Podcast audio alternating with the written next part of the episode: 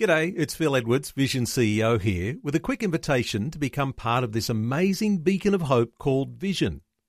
Together we can put our love into action to help people of all kinds build or rebuild their lives on the truth of God. Please consider the part you can play during our upcoming Visionathon appeal, remembering that it's your support that makes Vision possible, including this podcast. Life, culture, and current events from a biblical perspective. 2020 on Vision. If you're a little bit of an Australian history buff, you'll be excited about the idea that an Australian author is currently preparing a new book on Alfred Deakin. He was Australia's second Prime Minister, and prior to that, he was leader of the movement for Australian Federation. Throughout the 1890s, Deakin was a participant in conferences of representatives of the Australian colonies that were established to draft a constitution for the proposed federation. Now, the National Library in Canberra holds in trust most of his manuscripts and his collection of two diaries called the Book of Prayer and Praise. Now, it's a collection of 400 prayers where he expressed his heart to God. And the author of this new book is Alan Curry, who's joining us now. Hello, Alan. Welcome along to 2020. Hi, Neil. Thank you very much. Alan, Alfred Deakin, and some will say prime ministers that go back to Federation. Who's interested in that? But of course, a lot of people are interested in Australian history. But what's so special about Alfred Deakin? Neil, I think it's important for Australians to understand that we have in Alfred Deakin a tremendously uh, amazing man who really was the person who was the father of Federation. Um, in some regards, other people like uh, Sir Henry Parkes have been known as the father of Federation, but really it was Alfred Deakin who was the main key person behind seeing uh, Federation come about. He was the nuts and bolts man. He was the hard worker in the lead up to Federation and helped put together the Constitution. Is that the way you frame him? Yeah, absolutely. Because uh, other guys, like I said with uh, Sir Henry Parkes, saw you know the future of Australia being a federated one nation.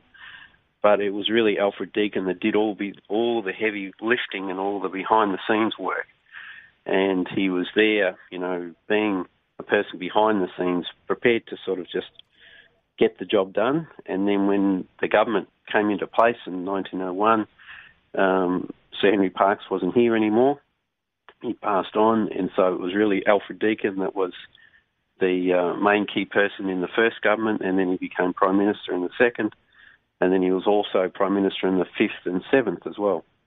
So, Alan, Alfred Deakin actually was three times a Prime Minister.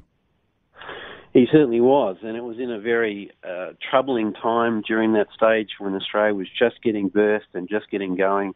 There was a huge amount of work to be done, and so Deakin was really the man that did a lot of that heavy lifting that early work to get a lot of our key institutions and legislation through to get Australia established. The thing I guess we wanted to talk about today was this set of prayers. He was renowned as a man of prayer, and not just a man of prayer, but someone who wrote down his prayers. And I guess there's a lot of history in the prayers that he wrote. Certainly, that those diaries and a lot of the documentation and um, journals that he wrote, he was constantly writing. In fact, he he found it difficult to sleep, and so he, you know, some of the dates and times he's actually got 4 a.m., 5 a.m., where he's sitting up writing his story, and and and he was also a journalist for the Age newspaper as well. So um, uh, David Syme was a very close friend of his, was the, the guy that started the Age, and so he was constantly writing all the time. And so yes, he wrote 400 prayers over a period of 1884 to 1913. Sometimes, when we're reflecting on Australia's Christian heritage, the prayers of Alfred Deakin come up. And given that there are 400 of them, it's difficult, I guess, to say that anyone has really read them all. And this will be the first time when you publish your book that all 400 will be basically gathered together into one document. Absolutely, Neil. It's it's an amazing bit of Australian history that has never been really uh, made public it's been available. Uh, you know, those papers and journals were given to uh, one of our early prime ministers, Menzies, and so they received it in 1966 from his three daughters. And so it's all that material has been sitting in the National Library in Canberra, and it's only been available for people who would turn up to the library and have a look and go through all the material, and there's a lot there. So, yes, it's the first time that this will be made public. Alan, as you reflect on Alfred Deakin's life and your awareness of these 400 prayers that were written down, what does that tell you about the character of a man who was leading Australia at the time of Federation? Well, Neil, it's it's it's amazing to see that there was such a godly man at the beginning of our federation, who was the man that was involved with setting the foundations, and so and the thing is, he was such a humble man that he was constantly seeking God and asking God for wisdom, understanding, and insight as to what to do in all the many situations and challenges that he was faced as Prime Minister. It would be worth it to actually hear some of the words in the prayers that he wrote uh, on your website, which is www alfreddeakin.com. And listeners will be able to visit that website and get a, a bit of a glimpse of what you're trying to do and in the production of this book because uh, the website will go along with it. But uh, if I were to read just a few of the words there, you can catch some of the turn of phrase that he's used in the prayers. If, if you don't mind, if I read that, mm. Alan, it says, Oh God, teach me to pray. Give me the impulse to prayer. Give me the sense of Thy nearness." Give me that insight into thy nature, which shall quicken me to faith. Give me the feeling of absolute isolation from the world and from my lower self, that I may realize and reap the fruits of communion with thee. And I could go on, but there is a sense in there that the humility of the man comes through in these prayers. I would totally agree with that, Neil. As I've been reading through the prayers, they're very deep and uh, you need to take time to really meditate on them. It's it's really uh, a, a type of book that will be great for people who want to really meditate and get a deeper understanding of the power of prayer, because that was really the the answer and the reason why he was so successful. Alan Curry working on a book that will contain all 400 of these prayers of Australia's second Prime Minister. Uh, we'll continue our conversation in just a short while. We're taking some time to talk about Australia's second Prime Minister. He was Alfred Deakin, and in the lead up to the formation of Australia's Federation, uh, he was a prime mover, a nuts and bolts man. We're talking today about a set of prayers that were written down by Alfred Deakin in fact, 400 of those prayers that have never been published before in the one book. And there's a new book that's coming out a little later this year that will reflect those 400 prayers and with some commentary on the context of those prayers too. Alan Curry is the author of this new book that's coming out a little later this year. And there's also a website called alfreddeakin.com. Alan Curry, let me ask you about something controversial about Alfred Deakin, and that is that he's often described as someone who is a spiritualist. Is there an issue here with the way we interpret words uh, or uh, definitions? How do you describe this man and that uh, that context of being called a spiritualist? Well, you're absolutely right, Neil. He was involved with spiritualism in the very early period of his life, in his early teens and then his early 20s. Uh, he actually, uh, with his parents, went to church when he was a young boy, and he read the Bible from cover to cover.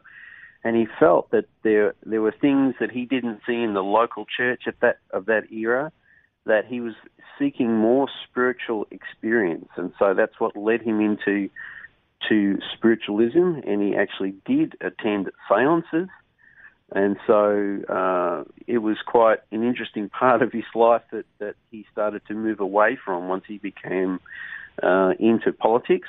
Um, but it it made it it showed him that there was a spiritual realm, um, even though he believed that there was.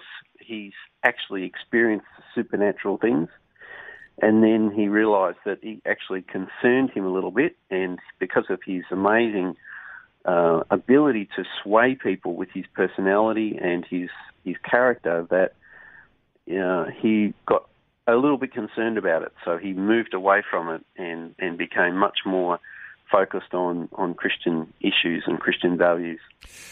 When you say he's moved away from it, is there evidence that supports that shift? I mean, obviously, when we read the sorts of prayers, uh, one that I uh, began to read in that last segment, uh, you wouldn't note that there was someone there who might be connected with spiritualism and the idea of attending seances and things. You would say uh, that would be the prayer of the heart of someone who was a devoted follower of Jesus Christ.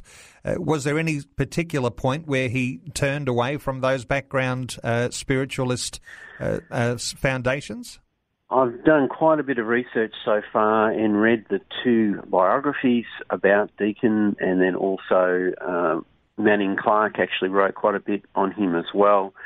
And I have not, at this point of time, found one particular moment in time when he actually had uh, something that caused him or God spoke to him and, and directed him. But he did certainly meet different Christian leaders, uh, especially William Booth was one.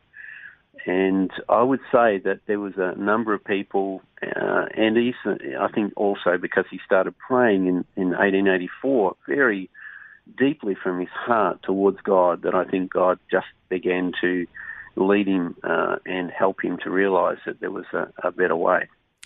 We're all certainly on a journey, and there are some things that happen in our earlier life that change when we have an encounter with God. And uh, I suspect uh, that what you're describing is uh, a time in his later years when he began to write these prayers and uh, reflecting on uh, bringing the nation and the future of the nation to bring his petitions about what he thought the nation would evolve into.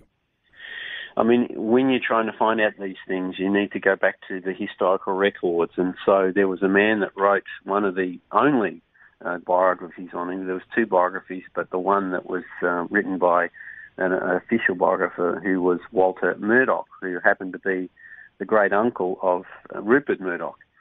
And he said uh, in his book, because he knew the family very intimately, and he wrote the book in 1923, that he moved away from spiritualism after about tw- at, at 21 years old, or around that 21, 22 period. It does demonstrate, doesn't it, that he was a complex man. He was a quiet person, but he was also very aware uh, when it comes to spiritual issues. Yeah, absolutely. And the interesting thing was he actually had a glimpse of heaven. If you go onto the website, you'll see where he has an actual vision of heaven itself. And interesting enough, he mentioned something about billions of leaves from the Lord. And when you have a look at the Bible in Revelation and Ezekiel, it talks about the trees are for the healing, uh, the, the leaves of the trees are for the healing of the nations. And then Ezekiel talks about the leaves for healing. And so Deakin not only saw heaven, but he even heard a voice from heaven. Is there reflection in the prayers? And no doubt you've read all of those prayers, all 400 of those from Alfred Deakin. Uh, is there, what do you glean, Alan, from his vision for what Australia might become? That's a very good question, Neil, and I think I'm still going through all 400 of those prayers. They're very deep. I think uh, what really comes across at this point in time is his humility and his knowledge that God had all the answers and that God had all the wisdom to help him be the leader that he he wanted to be, that he just wanted to serve the nation. And it wasn't about titles for Deakin. He actually rejected all the titles, and, and people don't know him as, Sir Alfred Deakin because he rejected uh, knighthood twice and so when you look at those prayers, you realize he was a humble man who did not seek for titles or position or power, uh, although power was given to him and he was in charge of the nation of Australia. He simply wanted to serve and do the right thing by people and by, by Australians. And of course, as you mentioned a little earlier, in those three times that he was Prime Minister, uh, that those were turbulent times. It wasn't an easy path, and you might assume that uh, being led to prayer uh, to get through those really tough and uh, very difficult times would have been something that uh, that as a Christian believer, that's what you tend to do. You tend to lean towards. Uh, your faith and you need to call on God rather than run away from that and, and, and be, in some sense, a, a shallow type of a person. Absolutely, Neil. I mean, even when he entered politics in the late 1900s, you know, not many Australians realised that we were actually on the verge of civil war uh, back in those days uh, with some of the influences and things that were going on at the time. It was terrible uh, instability around the world. And so Deakin sought God and prayed uh, very fervently uh, for the nation uh, that it would find its way through those very troubling times and give him the ability to do that which was the right thing to do. So, a praying Prime Minister steered Australia in the direction that Australia did go uh, back at the turn of the century, the 20th century when the formation of Australia's federation was being undertaken. Uh, the book itself, uh, I know that it's going to have a, a, specialist sort of a appeal, and probably for people who want to make reference in Australian history, it might not necessarily be something that people will rush to buy off the bookshelf. Uh, you've actually got some sort of a crowdfunding proposal to help to get this book really off the ground.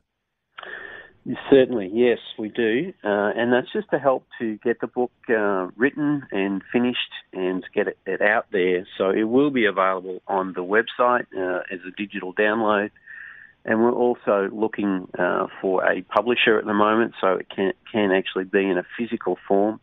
I think because of the historical aspect of Deakin's life and what he went through it's actually the prayers show certain things that he was going through at the time that helps you understand his life. In fact, um, you know, the man that wrote that book um, that I mentioned before, and it's just called Deakin, uh, Alfred Deakin, he actually said, I'll, I'll just read this quickly to you. He said he left behind him two little books of prayers through which, if uh, they were made public, whose who was capable of reading them with sympathy could understand and glimpse uh, the innermost spirit of the man. And so, truly, when you read those prayers, you do understand the real heart of uh, how, you know, what really motivated, what really moved him. Well, it is a book of prayers that does need to be published. And uh, while people will be able to visit the website, uh, there's also opportunity to connect and to be a part of that project uh, by way of some level of crowdfunding. I'll give people the website. It's simply alfreddeakin.com. That's alfreddeakin.com. Alfred Deakin was Australia's second Prime Minister. We've been talking about prayers, 400 prayers that were written down by Alfred Deakin at the time of Australia's Federation. Alan Curry, just great getting your insights today. Thanks so much for being with us on 2020. Thanks, Neil. It's been a great privilege and I really appreciate it. Before you go, thanks for listening. There's lots more great audio on demand, or you can listen to us live at visionradio.org.au. And remember, Vision is listener supported. Your donation, large or small, will help us continue connecting faith to life for hundreds of thousands of people across Australia and around the world. Learn more or donate today at visionradio.org.au.